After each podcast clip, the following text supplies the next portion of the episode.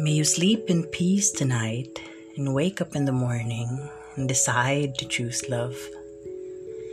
To love is to have more patience and understanding and the ability to forgive. People and situations will really try to break you down, but I hope you don't surrender to it and instead fight it with love. They say that love is not enough but what if it is? What if that same love can force us to do the things? Lets us go and take the extra mile. Lets us have the other way around and actually persevere and consider things. It's one of the underrated beauties of loving. We will never run out of love.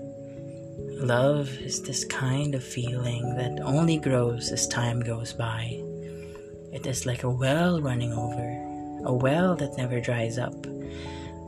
It's a power that rises up and makes you have this capability to overdrive feelings of anger and resentment and annoyance and all of the unspeakable things. Whenever we choose to react, I hope we first choose to love.